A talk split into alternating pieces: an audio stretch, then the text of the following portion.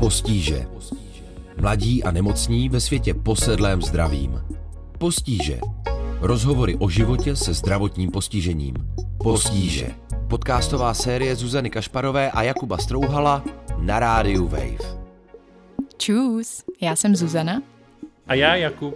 Vítej u předposlední epizody dneska už kultovní podcastové série Postíže. Ableismus, tedy diskriminaci lidí kvůli jejich postižení či nemoci, najdeme všude. Tentokrát se ale zaměříme na zkušenosti mladých postižených lidí se studiem a s prací. K rozhovoru jsme si pozvali studentku práv Bělku a studentku umění a básnířku Eriku.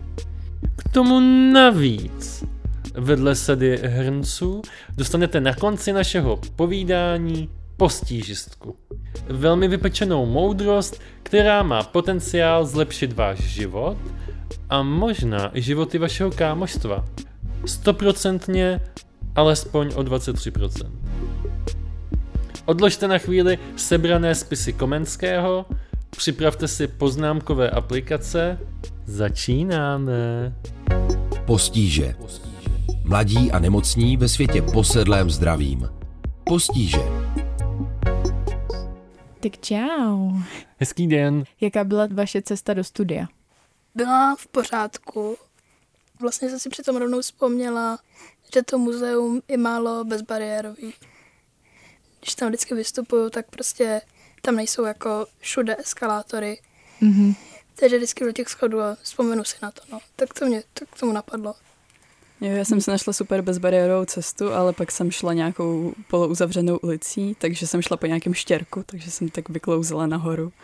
Zjistila jsem, že Google mapy mají funkci, kde si člověk může dát cesty, které jsou bezbariérové a vůbec jsem to nevěděla doteď a řekl mi to nějaký pán v Oslu na turistickém centru a byla jsem z toho úplně vedle. To zvěděl Kubo?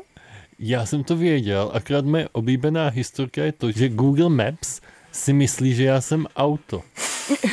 takže, takže mě to občas navádí jinak, než bych potřeboval, takže o této funkci vím, ale občas mi to říká, jeďte 200 metrů na sever. A opět, ne. Vždycky vytahuju buzolu. A... Mhm. Co ty, Zuzko? Ty jsi o tom věděla? Já jsem o tom nevěděla. Já si toho všímám až v poslední době víc a víc. No každopádně my se známe s Bělkou a s Erikou díky tomu, že jsme se začali v takovém uh, čase, jak rádi říkáme, kryp čase, který je trošku pomalejší, není nutně tak striktní, pravidelný, není zaměřený na produktivitu. A začali jsme se takhle setkávat v rámci kryp kolektivu, kryp od slova kripl. A tam si pamatuju, že jsme zavedli hned na prvním sezení, protože tam začala docela bujará diskuze. Myslím, že bubny tam začaly. A... Mohly by taky, možná nějaká invence. A začali jsme se bavit o tom, co nás štve. Je to taková rubrika. Tak jsem si říkala, že bychom touhle rubrikou mohli začít i dneska tady a mohli bychom to právě vztáhnout. Já vím, že vám to ani nemusím říkat, ale k tomu ableismu, k naší zkušenosti. Tak co vás teďka nejvíc štve? Mě vlastně asi poslední dobou nejvíc štve prostě to, že lidi moc nepřemýšlí, když Tečka. komunikujou. tak samozřejmě. To je úplně o mně. Dělá si to, že lidi, tečka. No, když komunikují právě se zdravotně postiženýma lidma, Aha. protože já to třeba vlastně vysvětluji skoro každý den, to zdravotní postižení, když mluvím s někým, kdo mě nezná. A pak vlastně, když je ta konverzace i delší, tak vysvětluji znova, jak je to prostě s léčbou, která u mě žádná není a tak. A asi tím nechci říct, že se ty lidi na to nesmí ptát, ale že určitě bych se trošku víc zamyslela, protože některé otázky můžou vlastně i docela ublížit. A že to prostě není o tom, že člověk musí jako pořád něco předjímat, nebo tak, ale že občas by prostě stačilo trošku si v hlavě říct, co to člo- tomu člověku může třeba udělat. A že by to pak třeba bylo lepší, no, ta komunikace obecně. A napadá tě, nebo chci sdílet nějakou otázku, která byla třeba otravná nebo nepříjemná? No, mě se občas lidi ptají právě na takové věci, jak to jakoby neznají, co se zdravotní postižení. To je taky to, že jako mně to někdy přijde vtipný, ale někdy už prostě ne. Mhm. tak se mě třeba zeptají, když se napiju, proč mi to nevyteče tou trubičkou ven. A tak, Wow. jak říkám, někdy se tomu zasměju a někdy prostě už na to jako nemám náladu, no. Co ty, Eriko? Jo, já jsem původně měla připraven něco jiného, ale Bylka mě úplně inspirovala, protože jsem teďka měla skvělý zážitek u výtahu v metru právě, což je takový perfektní místo, z kterého prostě není úniku. A člověk tam čeká a čeká a teď jsou ty výtahy pomalý, protože tam pořád jezdí někdo, kdo prostě tam přednostně sice nemá jezdit, ale jako můžou to využívat, ale pak tam člověk čeká strašně dlouho. A byla tam nějaká paní, která mě viděla a viděla, že jsem mladá a že jsem oberlých, tak to jí hnedka dalo mandát prostě se mě začít vyptávat. A začala tak jako zlehka, jako co se mi stalo s nohama, tak říkám, že se mi nestalo jako nic, že, že v pohodě. A ona pokračuje jako, že byla jednou na operaci s kyčlí a já jsem říkala, že to je jako super a, a tak a už jsem tak jako doufala, že to utne, ale pak pokračovala a byla jako, a co říkají doktoři a bolí vás to a byla jsi na nějaký operaci a já tam pořád čekám na ten výtah a říkám si wow, prostě kam, kam až jako zajde. A pak říkala, že to je hrozný, že ona už je sice stará, ale a celou dobu mi tykala a pak se na mě otočila a byla jako, ale taková malá holčička jako ty, prostě když to zažívá, tak to musí být blbý, to je mi hrozně líto a říkala jsem si, wow, radši prostě už bych vlezla do toho výtahu, který smrdí jako a neměla tuhle konverzaci dál. Mm-hmm. Já jsem jenom chtěl říct, že když už někdo je fakt ochotný vstoupit do toho výtahu, kterým člověk na vozíku musí třeba v Brně dvěma různýma výtahama, aby se dostal na nástupiště jet, tak to muselo být fakt strašný. Přijde mi, že třeba já osobně se cítím, nechci říct bezbranej, ale moje fyzická síla je v podstatě rovna nule a je pro mě hodně komplikovaný jít s lidma do konfliktu, protože se bojím té odezvy, co přijde a když jsem si představil tu tvoji situaci, tak první, co mi napadlo, tak jsem si říkal, no tak já nevím, tak já bych třeba té paní zkusil si nějak nastavit ty moje oblíbené hranice a říct, já se moc omlouvám, ale takhle se mnou nemluvte. Ale hned jsem si uvědomil, že bych toho nebyl vůbec schopný, protože ta atmosféra toho nějakého napětí a toho, že třeba někdo na mě může zautočit, což je úplně jako přehnaný, ale ve mně jako opravdu je a přijde mi to hodně, hodně komplikovaný a náročný. Jo, to já prožívám teďka hodně, protože já jsem byla zvyklá, že jsem byla na ulici nějak ketkolovaná nebo něco takového a někdo na mě pokřikoval a blbě zíral, protože jsem prostě žena, vypadám hodně feminině a někdy nosím i takový jako extravagantnější nebo odhalený outfity, ale od doby, co chodím o berlích nebo z holí, tak je to milionkrát horší. A všichni v té situaci, nebo oba jako v té situaci vnímáme, jak ten, co po mně křičí, tak já, že prostě jako já mu neuteču, když to blbě řeknu. Mm. A je to jako zvláštní, protože člověk se cítí pak objektizovaný na tak 12 úrovních a nedá se s tím úplně nic dělat a vždycky je to taková jako loterie a vždycky, když jsem chodila ven s bývalou přítelkyní, tak jsme vždycky typovali, jestli jako na mě někdo blbě zírá, protože jsem s přítelkyní, nebo jestli na mě někdo blbě zírá, protože jsem žena, nebo jestli na mě někdo blbě zírá, protože jdu oholi. Jako necítila jsem se bezpečně ani dřív, ale teď fakt o dost míň. I se mi třeba stalo, že když jsem šla v noci Brnem, tak to jsem neměla hůl, ale jako tak jsem pokulhávala a někdo vyloženě u mě přibrzdil autem a prostě eh, na mě začal křičet, jako co se mi stalo a říkal jsem si jako že už jsem jako vůbec zatím neviděla význam, ani jako má mě to urazit, má mi to jako polichotit, jako jsem, jsem z toho byla zmatená, ale jako necítila jsem se bezpečně a je to dost frustrující, jako získat ještě jako tu jednu věc navíc, která člověka jako znevýhodňuje v tom veřejném prostoru. Mně vždycky přijde hrozně zarážející, že si lidi myslí, když vidí někoho, kdo má nějaký viditelný zdravotní postižení, že dává smysl se jako na to zeptat a že jak kdyby jsme my dlužili to vysvětlení nebo odpovídali za to, že oni pochopí, co se nám děje, jak kdyby to bylo důležitý, protože ve většině situacích to vlastně takhle důležitý není. Když s někým se bavím v obchodě, tak ten člověk nemusí vědět, proč jsi oholi, proč mě se třeba klepou ruce. A stejně je tam dost často tahle otázka i směrem ke mně. A já si říkám, jak moc to souvisí s tím takovým tím obrazem ve společnosti, že člověk, který neodpovídá nějakému ideálu toho zdatného produktivního těla, tak se najednou dostává jako do nějaký nižší pozice v očích většiny a potom si vlastně dovolíme mnohem víc než k člověku, který tohle třeba na první pohled to na něm nejde vidět. Takže když bude týpek, nějaký bílej, zdatný, prostě s kufříkem, teď taky je to trochu stereotyp, ale ta pravděpodobnost, že na něj někdo začne takovýhle věci vytahovat, je prostě menší za mě, protože se to k němu jak kdyby nedovolíme. To mě extrémně irituje. A proto jsem hrozně rád, že jste tady s námi, protože jedním z cílů tohohle podcastu je trošku nabourat tady tohle vnímání a nějaký mocenský systémový atributy převrátit z nohama taková revoluční epizoda je tohle. To jste rádi, že jste tady s námi. Hrozně moc. jo.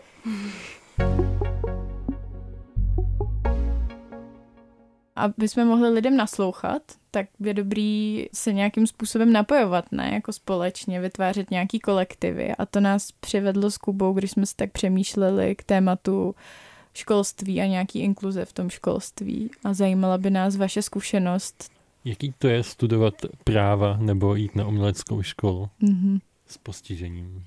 No, já to vnímám asi tak, že u nás ve škole ty možnosti jsou, jak jako pomoct těm lidem, ale jsou trošku skovaný.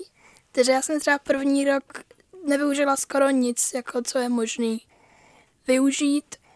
A až vlastně potom jsem se o tom musela začít jako sama aktivně zajímat a zjišťovat. Máme tam paní, která je vloženě vyčleněná pro studenty, kteří mají nějaké specifické potřeby a to je fakt super a fakt vlastně dokáže jako poradit a pomoct hodně věcma, ale já jsem jakoby Oni jako předtím trošku věděla, ale vlastně jsem si nějak říkala, že se na mě asi ani nevztahuje, to je její jako působnost. Že to je takový prostě, nikdo vám to jako neřekne úplně. Já bych možná v tomhle apelovala na to, že je lepší víc jako podat tu pomocnou ruku. Nejenom, že ji jako máte skovanou v kapse, ale fakt ji jako aktivně podávat i ze strany prostě té školy, no.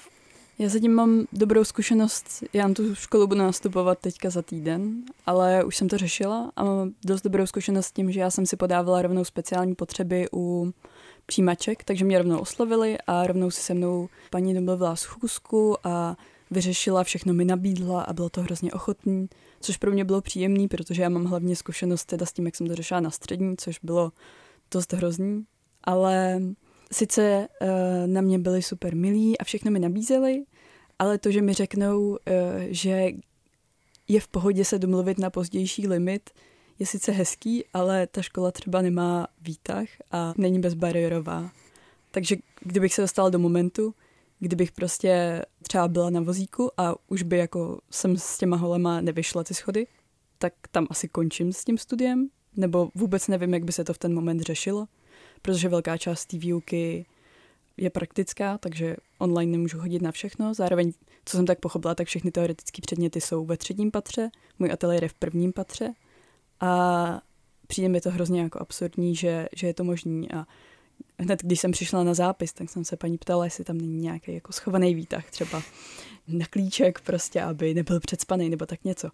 Tak uh, jsem pak viděla, že jí bylo hrozně jako trapně po celou tu dobu, protože jako s tím prostě nic jako neděje a nic s tím jako neudělá. Hmm. Ale pak mi řekla, no ale nebojte se, rekonstrukce se plánuje v roce 2027. A já jsem byla jako, wow, tak, tak jako by zkusím to dostudovat, držím vám palce. Díky za nic. No, ale teda hodně špatné zkušenosti jsem měla na střední, kde jsem to řešila přes duševní zdraví. A tam, jakmile jsem se vrátila z hospitalizace, tak když jsem předtím byla u učitelů docela oblíbená, tak jsem potom zažila docela otočku a spousta z těch učitelů to nerespektovala a nechtěli mi v ničem pomáhat a spíš si mě tak dobírali. A na vedení mi řekli, že mi prostě nedají, nedají individuál, že ho nedávají z zdravotních důvodů. Jsem říkala, že to je doslova nelegální a že to jako nemůžou udělat. A oni říkali, že jako, že jako to nechápu a že by mi ho sice mohli dát, ale že mi ho nechtějí dát. Tak jsem říkala, jako jestli se tam s tím mám hádat, tak to došlo do bodu, až když se mě zavolal ředitel a řekl, že on vlastně ví, že se neflákám a že za to nemůžu, ale že ta škola prostě není pro každýho a že on je tak, eh, tak hodný, že nenechá nikoho jako na ulici a že to můžeme jako hezky promlčet a že mi se žene nějakou dobrou, lehkou ekonomku a nebudeme se o tom bavit a že jestli si myslím, že na to nemám, tak to tam dostudovat nemusím. A to už jsem si říkala, wow, prostě a přesně jsem byla jako sama v místnosti bez jakýkoliv podpory s ředitelem, který mi prostě řekl, jak to je a neměla jsem jako možnost pak už se jako na nikoho dál obrátit. Hmm. Díky, mě to vyvolává z takový jako pocity, který neznám normálně a to je, že bych chtěl ublížit jako někomu. a... To doufám nebude dnešní výzva. Hodit vajíčka, gratula škola, Eriko. Ale Později. násilí naštěstí není vůbec nutný, protože v podobné situaci, když ředitel odmítne vaši žádost o individuál, dá se proti takovým rozhodnutí normálně odvolat ke krajskému úřadu nebo magistrátu hlavního města Prahy podle sídla školy, no a nebo s tím vždycky můžete jít že, na Českou školní inspekci. Já jsem třeba s univerzitním studiem neměla problém, já jsem si s diagnózou přišla do toho centra, který to řeší a oni mi dali víc času a možnost psát na počítači státnice, což bylo to, co jsem potřebovala, protože ten stres, ten třes umocňuje. Takže skrz to, že jsem měla nějakou diagnózu, která má vlastně i nějaký vnější projevy, u kterých to řešení je poměrně jasný, tak bylo v pohodě ale zároveň mi říkají lidi, kteří mají právě různý nějaký mentální problémy, diagnózy, že je to tam mnohem těžší vykomunikovat, protože tam přichází nějaký to velký stigma z toho, že to není nemoc, ale že to je vlastně nějaká lenost. A lenost to je přece to nejhorší, co ve společnosti může být, protože nás to obírá o tu produktivitu. A potom mě napadl téma respirátorů že jsem si vlastně uvědomila, že ta bariérovost netkví jenom v, ve schodech a v chybějících výtazích, ani nejenom v tom, že je potřeba občas mít individuální rozvrh, ale i třeba v tom, že už se na univerzitách vůbec netematizuje nějaké jako používání respirátorů. Přitom pro spoustu lidí, kteří mají třeba sníženou imunitu, je hodně zásadní, aby ostatní kolektivně ty respirátory nosili. A to je taky úplně jako pryč. A nevím, jak moc by byly otevřený tomu tady to téma znova nastolit. No, co se týče já jsem řešila to duševní zdraví ta hodně na střední, teda pořád se mě to týká, ale teď tak víc uh, jde ta somatická nemoc dopředu, tak se to tak melem. A u toho duševního zdraví si pamatuju, že se to začalo nějak tématizovat v covidu. A ty učitelé byli instruovaní ptát se těch studentů, pokud si všimnou, že mají nějaký problém. No ale nikdo jim podle mě neřekl, co se stane, když to ten žák přizná. To bylo prostě krok, který nikdo neočekával. Takže mě takhle zastavil můj bývalý učitel, hrozně jako zlatý a prostě byl jako, eh, můžeš tady počkat, no máš nějaký problémy? A já jsem byla jako, jo, mám já. A on, oh, ježiši, co, co teď, co teď? No, to je, to je vaše soukromí, nebo uh, uh, držím vám palce. A, a po chvíli to típnul a byl to strašně vynervovaný. A bylo to vidět, že jako vlastně ne, nečekal, že uh, se s tím setká v praxi potom, že to pro něj jako muselo být stresující taky. Hmm. Třeba ho čekal ještě nějaký druhý školení. Že první bylo ptejte se a druhý bylo reagujte. A to, to přišlo až později. Mě tam ještě napadlo, jak jsi mluvila o tom přidělování těch individuálních studijních plánů, tak mně přijde eh, taková nějaká paralela i k těm třeba sociálním dávkám, protože celý ten systém je v podstatě nastavený tak, že máme tady nějakou presumpci toho, že ty seš podvodník, chceš to zneužít a proto to radši dáme strašně málo lidem, aby náhodou se nestalo, že jeden člověk to zneužije.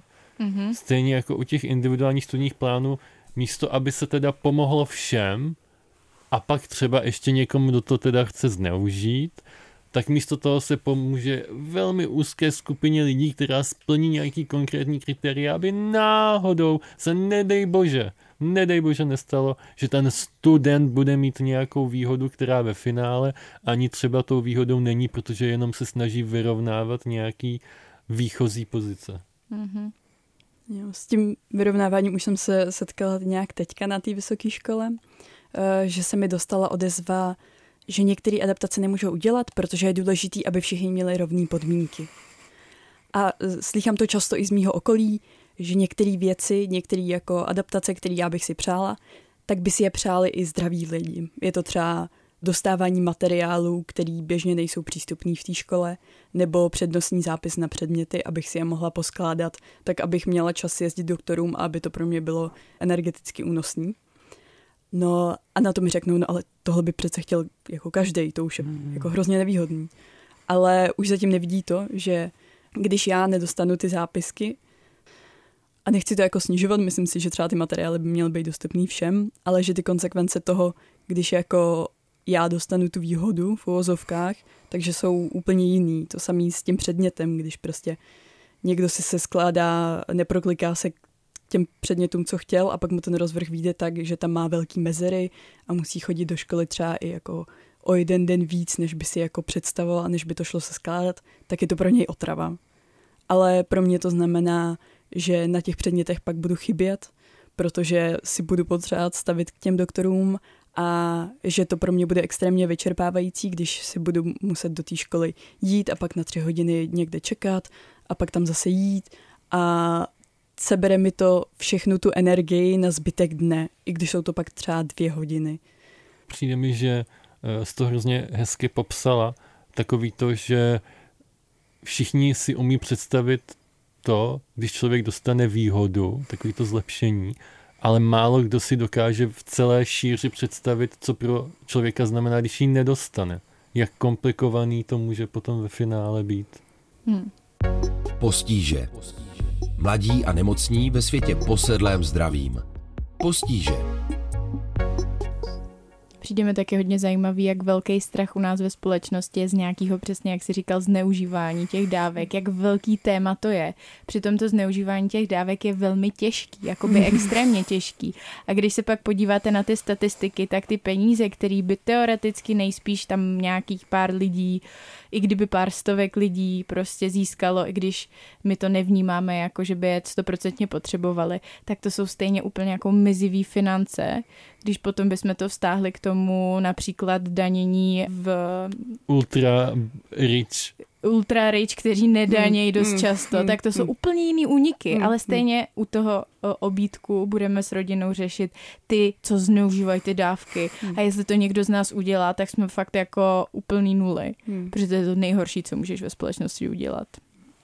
A ještě čím složitější ten systém jako proti zneužívání dávek, tím jako ten člověk, co chce ty dávky zneužít, tak pro toho je mnohem snažší se k tomu dostat, než pro toho člověka, který ty dávky potřebuje, protože ten člověk, který ty dávky potřebuje, tak dost pravděpodobně nemá kapacitu prostě si tady jako proklikávat stovkama formulářů mm-hmm. a mhm. řešit nějaký administrativní věci, na který třeba by potřeboval ještě nějakýho jako právníka blízko sebe, který by mu to pomohl vyřešit a objasnit a zaadvokovat, ale když to lidi, kteří by to jako nějak chtěli zneužít, tak dost pravděpodobně nemají tolik omezení na to, že mají prostě ten čas jako si se tím proklikat a dát do toho ten effort.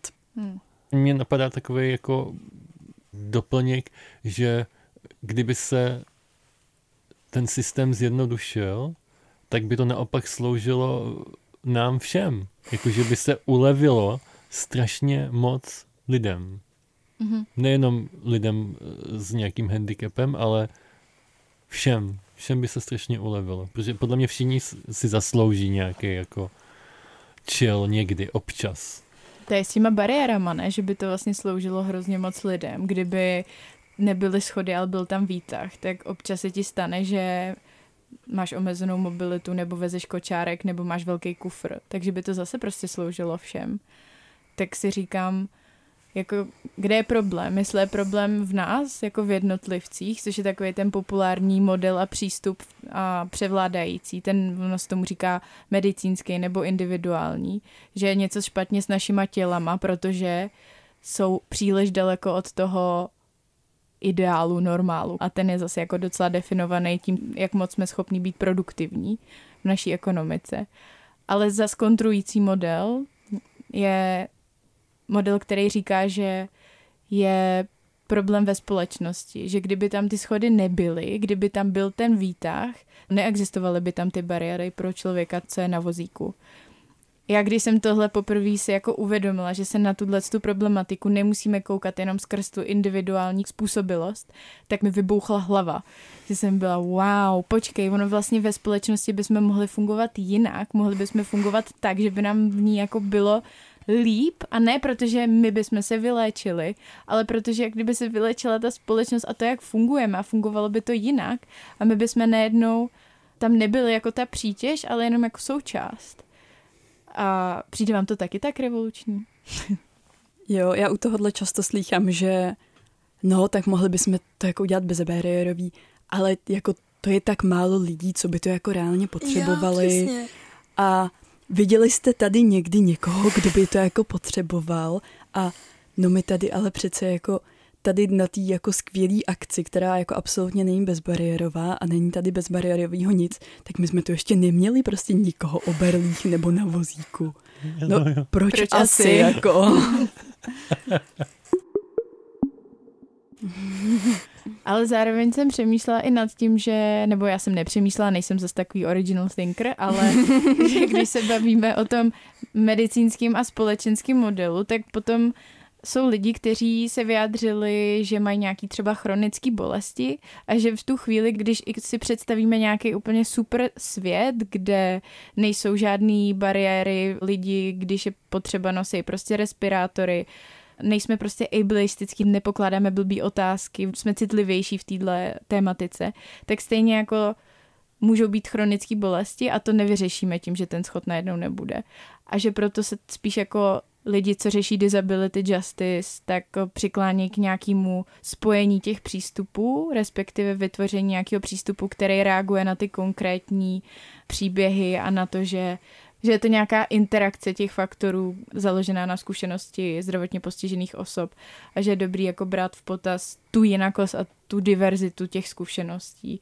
Pro mě v tomhle bylo ještě hodně objevný když jsem narazila na myšlenku, takhle zase skupina vůči jednotlivci, že možná třeba nabízet lidem, který nějak jako se trápí, aby se věnovali sebepéči, je trochu něco jiného, než jim třeba nabídnout uh, nějakou komunitní péči. Že to je něco, co je podle mě taky taková bariéra, která se hrozně těžko jako identifikuje, protože jsme zvyklí prostě každý si být zalezlý v tom jednom vlastním bytečku ale najednou, když člověk zůstane sám v tom bytečku a uh, nemůže si ani uvařit jídlo, tak to začne hodně jinak vnímat tu jako svobodu, mít svůj prostor, když není možnost, aby nějak byl v té komunitě, kde můžou třeba ostatní pomoct. Pro mě třeba není problém dostat uh, z Prahy do Brna kufr, když uh, mi ho někdo donese na autobus v Praze a když mi ho někdo pomůže přenést v Brně od autobusu zase ke mně do bytu. A není to jako překážka a vlastně máme ty prostředky, ale nejsme vůbec zvyklí na nějaký styl téhle komunitní péče, protože se hrozně oslavuje nějaká nezávislost a když si to člověk zvládne sám, tak je to super a to ještě ten úspěšný člověk prostě s postižením, že všechno zvládá a nikoho nepotřebuje a žádnou asistenci a to je ta výhra, i když vůbec není a všichni jsme jako inherentně závislí na ostatní, protože tak funguje prostě lidská společnost. Yes, díky za to, že jsi to řekla. Byli jsme ve škole a potom pro některý z nás to, to od nás je očekáváno, přichází teda doba práce. Jaký jsou vaše zkušenosti z pracovního trhu, jestli už nějaký máte? Od té doby, co jsem zdravotně postižená, tak z toho mám asi hlavně takovou myšlenku sama o sobě, že jsem si vlastně hrozně internalizovala, že jakoby jsem teda sice postižená, ale furt mám být jako hodně schopná a hodně toho zvládat. A takže když jsem pak chodila na ty pohovory a oni se mě ptali, jo, tak jako, co to vaše zdravotní postižení, jak vás to jako bude omezovat, tak jsem vlastně měla hroznou tendenci to fakt hodně snižovat a hodně vyzvihovat, že jako to fakt zvládnu. Mm-hmm. A že jako se určitě nemusí bát. Vlastně asi i ze strachu, že jako, tak když bych jim řekla, no tak jako moc toho nezvládnu, no, tak by mě třeba nevzali do té práce, že jo. Ale musím teda říct, že v té práci, kde jsem teď, tak to vlastně není, není to skoro vůbec problém. A není to ani moc přítomný, což je jako v tom pozitivním smyslu, tak jak bych to asi chtěla, že prostě moc se o tom třeba nemluví, ale kdyby byl něco problém a tak, tak to jako se vždycky nějak vyřešit. Takže v tomhle je ta zkušenost vlastně docela pozitivní. Já jsem měla teďka první takovou velkou brigádu, nebo velkou vysokou úvazkovou, nevím. Když jsem dřív dělala takový kratší směny a někde jsem jen přišla na hodinu, dvě, někde uklidit, s něčím pomoct, nebo to bylo jen sezónní. A teď jsem pracovala v jednom korporátu, který je ještě označený, že má ocenění za, myslím, zaměstnavatele, co dává rovné šance lidem s postižením. A říkal jsem si, wow, to bude, to bude úplná bomba. Ta, tam prostě se budou tak zajímat. A tak to, že to tak nebylo na tom, na tom konkrétním pracovišti, tak chápu, že prostě neměli prostředky a vůbec netušili, co se s tím má dělat. Tak nějak mi teda dali kratší směny, snažili se o tom moc nemluvit, jak jim to přijde divný, pokud jsem třeba pak nevypomáhala na jaký jiný pobočce a cože, jak, jak jako, že místo 8 hodin 6, no to je úplný šílenství, to, co tohle opravňuje, tak to byly věci, přes které jsem se mohla přenést, to, že mi neposkytli místo, kde bych si během té práce mohla jako na chvíli jen sednout, protože jsem tam celou tu směnu stála, tak to bylo taky frustrující, to, že my jsme to tam dělali tak, že se vzal koš a na něj se položil tác a na tom se sedělo. A když jsem tam byla s mojí manažerkou, tak bylo trochu známo, že mě moc jako neměla ráda, protože jsem měla nějaký tyhle ty jako speciální potřeby, které byly, přijde mi hrozně minimalizovaný. A vždycky, když jsem se jako otočila, tak ten tác jako zvedla a dala ho pryč, abych si jako nemohla sednout. A říkal jsem si, jo, tak to je takový jako protivný a tak, ale to nevadí. To nevadí, to všechno půjde prostě, jakože co jsem mohla čekat, nevím ale já jsem od začátku měla domluvený, že pak budu přecházet na bo- jinou pobočku do Brna, protože se tam právě stěhuju kvůli studium. A tak uh, jsem psala teda uh, na nějaký personální oddělení, že už, už je teda ten můj čas a že bych tu pobočku chtěla změnit. Tak mi volal manažer z té brněnské pobočky a říkal mi, jo, já jsem slyšel, že chcete přecházet a já jsem říkala jako jo, jo, jo a máte nějaký, nějaké otázky? Já jsem říkala, no já mám jako zdravotní postižení a potřeboval bych uh, kratší směny a chtěla jsem se zeptat, jenom zeptat, ne, nežádala jsem, aby představili pobočku, ale ptala jsem se, jak je to tam se schodem že je to pro mě trochu obtížnější. A on říkal, aha, to, to je zvláštní, to, to jsem nevěděl, to mi nikdo neřekl. Hmm, tak schody tam jsou, jo, jo, jo. No, tak kratší pracovní doba, tak sice jsme nepočítali s tím, že budeme mít posil navíc, ale to není možné, abyste pracovala jakoby kratší dobu. A říkal jsem si, OK, to je divný přístup, teď se mě ještě hrozně vyptával, a, a co vám teda je, pokud to není moc osobní, protože to úplně vygumuje nevhodnosti otázky. to je, jo, tak jo. jsem říkala... Ježiš, já jsem se jako, že to neřekne. Já jsem na to čekal, jako na spasení. Tak jsem říkala, jo, je to moc osobní, jako je to, je to komplikovaný. A on, a no tak aspoň jako přibližně, co vám je. Říkám, no to jako vůbec není podstatný, prostě jako chodím o holích, ale v té práci si je odkládám a jako fyzicky jsem schopná chodit i bez nich, mám jenom jako bolesti. A on říkal, no a jako trošku byste jako naťukala, co, co vám je. A já říkám jako, ani, Dost. jo, ani moji doktoři jako nechápou. Chill. Mega. A pak byl jako, hm, tak, tak to je zajímavý, tak, tak já se vám ještě ozvu. No už mi nezavolal, neposlal e-mail, ale napsal mi sms a v té SMSce bylo. My jsme se rozhodli, že vás tady uh, nemůžeme přijmout, že teď se odvolával ještě na nějaký, jako, že jsem neohlásila včas, že přecházím, i když jsem to ohlašovala i na pohovoru a nějaký jako výmluvy ohledně toho a řekl, že nevěří, že bych to zvládla a že mě vlastně na tu pobočku teda nemůže přijmout a naschledanou.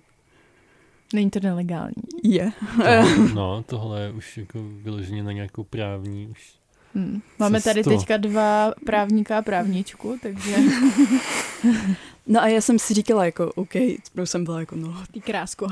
to, to mě jako, prostě jsem z toho měla spoustu pocitu a pak jsem si říkala, hej, jakože věnuju se tady tomu strašně dlouho, jako, jak mi vadí jako diskriminace lidí s postižením, já se prostě ozvu a úplně to budu řešit. No, pak jsem byla jako, jak se mám teďka ozvat, co mám dělat, no, teď mám DPPčko, teď vlastně, když jsem přecházela, tak mi jako nikdo nebude věřit, že mě jako nevzali na tu jinou pobočku z důvodu toho zdravotního postižení a na koho se mám teďka obrátit, ta moje manažerka mě už jako z toho důvodu nemá ráda, tak to se mnou řešit nebude. Tak jsem říkala, ať mi teda se píšou výpověď. A tak mi sepsali výpověď, ale bylo to jako, že já dávám výpověď. Já jsem říkala, no ale já jako nedávám výpověď, já jakoby jsem u vás chtěla pokračovat pracovat. Mi říkali, jako ať si nevymýšlím a prostě jako, že ať to podepíšu. Ježiši Maria. A dost. A dost. Ale vlastně mi řekli, že jako si jako vymýšlím něco, co není podstatný a já už jsem jako neměla dál sílu to řešit a už jsem z toho jenom chtěla být venku, tak jsem to podepsala a vím, že teďka jako už nemám uh, žádný nárok se k někomu prostě nějak jako odvolávat nebo to nějak řešit a můžu prostě z toho být jenom ublížená a to je všechno. Moje právnické ouško jenom tak lehce vždycky cuká. A říkám si, jestli máš aspoň tu zprávu, ve které psal ten jakýsi šéf, že si myslí, že to nezvládneš. Jo, mám to sms Nice. A říkám si, že minimálně jako podnět k ombudsmanovi by to určitě mohlo, mohlo obstát a mohlo být v něčem přínosný potom ve finále. Hmm. Každopádně díky za sdílení, je to hrozný. Mě už jako naštval i ten začátek, když jsi říkala, že byl problém, že jsi tam chtěla sednout. Mě to irituje od mýho mládí, jak jsme nemohli nikde sedět na těch brigádách, jak furt nás tam prostě fakt šikanovali, že si nesmí sednout 8 hodin na nohách. Moje nohy, já nemám v nich nějaký special bolesti, ale třeba mám docela jako blbou srážlivost krve a fakt nějak potom začnou tvrdnout a bolet a tak, ale vlastně na to nemám žádný papír a nikoho tohle nezajímá, protože co, no, každý má nějaký křečáky a stejně 8 hodin, 12 hodin prostě nemůžeš si sednout, protože by to mohlo odlákat zákazníky a zákaznice, což podle mě je úplně jako blbost. Naopak, když furt tam chodíš a furt na ně koukáš, mně přijde, že odlákáš všechny, kdo jde kolem, ne? Jo, já rozhodně chodím do stánku jenom, kde nevidím žádného prodavače. Závěrečné slovo, nejsme my chyba v systému, ale chyba je v systému. A nejsme to my. A nejsme to my. I když jsme ve systému. I když jsme taky součástí systému. Díky moc, že jste přišli a že jste se s náma bavili. Bylo to hrozně zajímavý. Díky. Jo, fakt si vážíme toho, že jste byli mega otevřený a myslím si, že to je jedna z těch důležitých součástí toho našeho podcastu, vzájemný sdílení, který třeba mě osobně hodně pomáhá a hojí. Dík. Moc děkuji za pozvání. Taky děkuju. Čau. Čauky. A na úplný závěr je tu ještě naše oblíbená postížistka. Taková rada do života, kterou už určitě netrpělivě čekáte. Tentokrát zní takto. Práce nedělá člověka, nýbrž člověk dělá práci. A nikdy ne naopak. Rádi bychom tímhle odbourali hodnocení lidí, založený na jejich práci a výkonu. Zkuste při seznamování s novými lidmi vynechat otázku na to, jakou práci dělají. A místo toho se ptejte třeba na to, jestli mají z postíží raději Kubu. Nebo Zuzanu. A to už je pro tuto chvíli opravdu všechno. Díky moc, že posloucháte podcast Postíže. Budeme vděční za hodnocení v podcastových aplikacích a doporučení podcastu vašim kamarádům a kamarádkám. Těšíme se na vás příště. Zuzana a Jakub. Postíže. Mladí a nemocní ve světě posedlém zdravím. Postíže. Podcastová série Zuzany Kašparové a Jakuba Strouhala na rádiu Wave. Poslouchej na wave.cz lomeno postíže, v mobilní aplikaci Můj rozhlas a v dalších podcastových aplikacích.